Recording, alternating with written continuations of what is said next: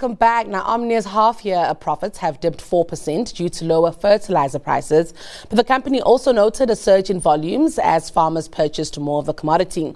Joining me to discuss the market dynamics at play that are dictating Omnia's financial fortunes is a Group CEO, Seelan Gobalsamy. Seelan, always a pleasure and a good afternoon to you. Great. Good afternoon, and thanks for having me, Nolitanda. Wonderful. So let's speak about uh, this uh, period in review. What I would say is a bit of a contrast between what we're seeing on the income statement as well as uh, the, the gains on the balance sheet. Yeah, so our uh, you know half year in review is uh, is characterized by a very challenging uh, macroeconomic uh, situation. We've had commodity prices fall uh, quite substantially in uh, the first quarter of the period, and that fall has continued from the second half of last year. And uh, our business has um, agilely responded to that. And what you're seeing is a very resilient performance from uh, our agriculture business, which has performed in line with our expectations.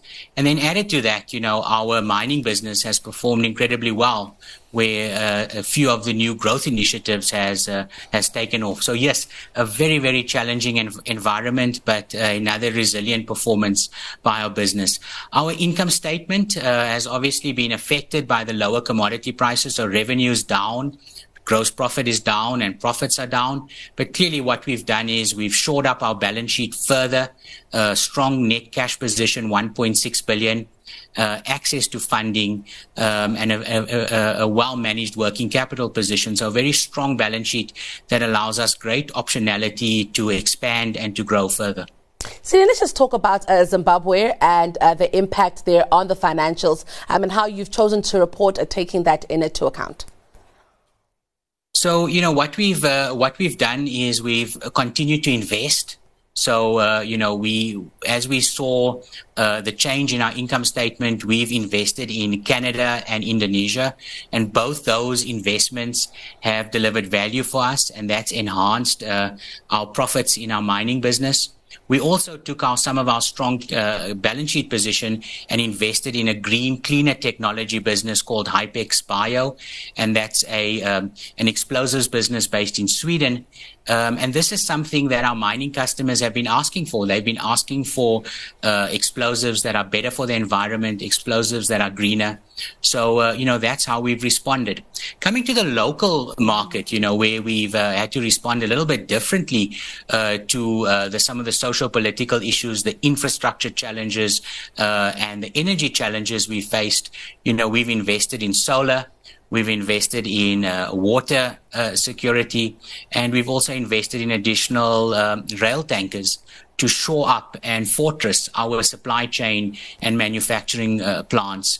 You know, one of the best things we can point to is that we've been able to continue uninterrupted supply to our farmers and our mines in a very, very difficult uh, environment. So let's then talk about uh, commodity prices because, of course, uh, both soft and hard commodities seeing a, a, down cycle. I'm wondering, from your perspective, when are you expecting, uh, I would say, a normalization of uh, these prices? Uh, you know, especially uh, looking at the fact that the macros globally still remain quite tight. Yes, I mean, you know, if we just, uh, you know, step back a few years, you know, we saw immense supply chain disruption due to COVID that drove uh, prices up. We then saw, uh, you know, the Russia-Ukraine matters that forced prices even further up. And, uh, you know, we've had two years of volatile high commodity prices. As the world opened up and uh, some countries like China and others, uh, you know, allowed imports and exports and product and inputs started to move around. We continue to see disruption, but we saw the commodity prices come down and they fell quite significantly.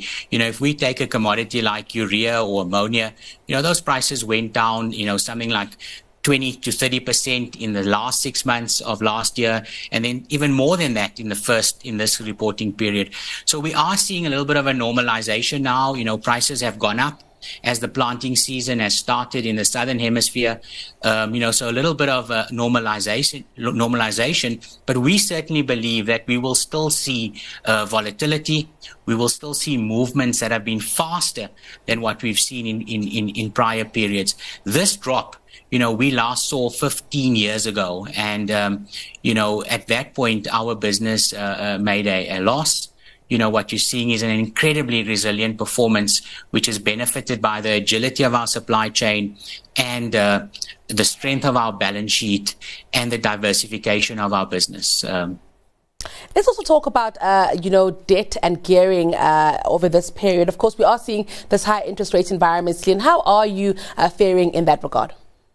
Yes. So a few years ago, uh, you know, 2019, our business had a, a large chunk of debt and was plagued by that. So uh, we uh, took a stance to, uh, you know, take some very strong medicine at that point. We did a rights issue, a two billion rand rights issue, and then we restructured our balance sheet and we systematically, you know, sold off non-core assets, uh, managed our working capital. So as we stand today, you know, we in a net cash position of 1.6 billion rand, and we have access to debt facilities of four and a half billion. You know, so we are debt free you know we've got a, a substantial amount of, uh, of of cash that we've generated, and that puts us in a good space you know, to pay sustainable dividends going forward, but also to use that money wisely and in a disciplined way to expand and grow our business. Let's talk about that expansion and growth, uh, Uh, where are you looking? And, uh, you know, I'm also keen to find out about your thoughts on the Middle East, because I do believe there's also plans there, uh, and the risk yep. profile of that region. Yeah, so I mean, let's you know, let me start off by saying we are a 70 year old uh, South African company. So the banner behind and all of our results, uh, uh, uh, collateral has got that, and we um, we we. We proudly, firstly, will continue to invest in South Africa and SADC. So we've set capital aside uh, to help with the infrastructure challenges, to help with the logistics challenges, you know, and to support our people and our businesses in um, in SADC. Uh, the second uh, part of our expansion plans is really our mining business globally. So we've done three things there. You know, we've invested in a joint venture in Canada. Uh, with a partner called Consbec, and we've invested in a joint venture in Indonesia. Both those ventures are profitable. We can proudly state that and progressing very well. The third uh, part of our expansion plans are in Australia. There we've got an agri-bio business and we've got an explosives business. So we've been investing in infrastructure and distribution in those businesses and we'll continue to do that. I guess there are other opportunities. We announced one, which is Hypex Bio, a business in Sweden that we've, uh, that we've bought 10% in and we will continue to look uh, for opportunities in our agri and mining businesses to expand. Uh, from a regional perspective, Nolatando, we haven't uh, set the Middle East up as a as a targeted region for us.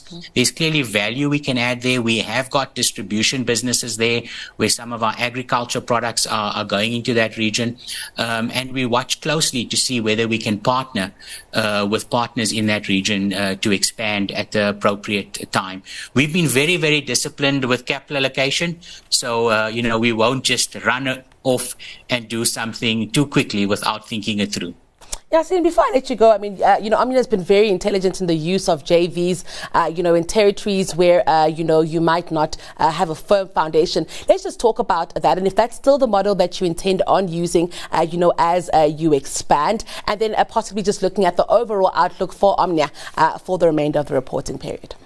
Yes, so we, we have been, and you rightfully say, we have been successful in using part, partnerships and joint ventures. I think a, you know, a proudly South African company with proud South African roots you know, to expand uh, very far away in, in countries like Canada and Indonesia, you know, need partners. We need local knowledge. We need folk that can help take our great propositions there. So we will continue to do that. And that's exactly what we've done in Sweden with Hypex Bio.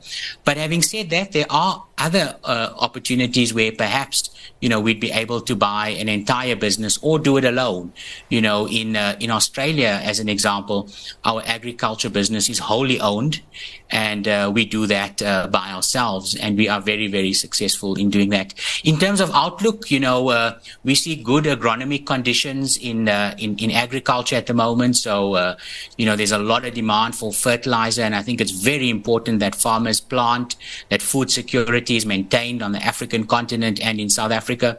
And we know that uh, explosives is a primary input into mineral extraction and mining. And mining is a big driver of GDP growth uh, across the world.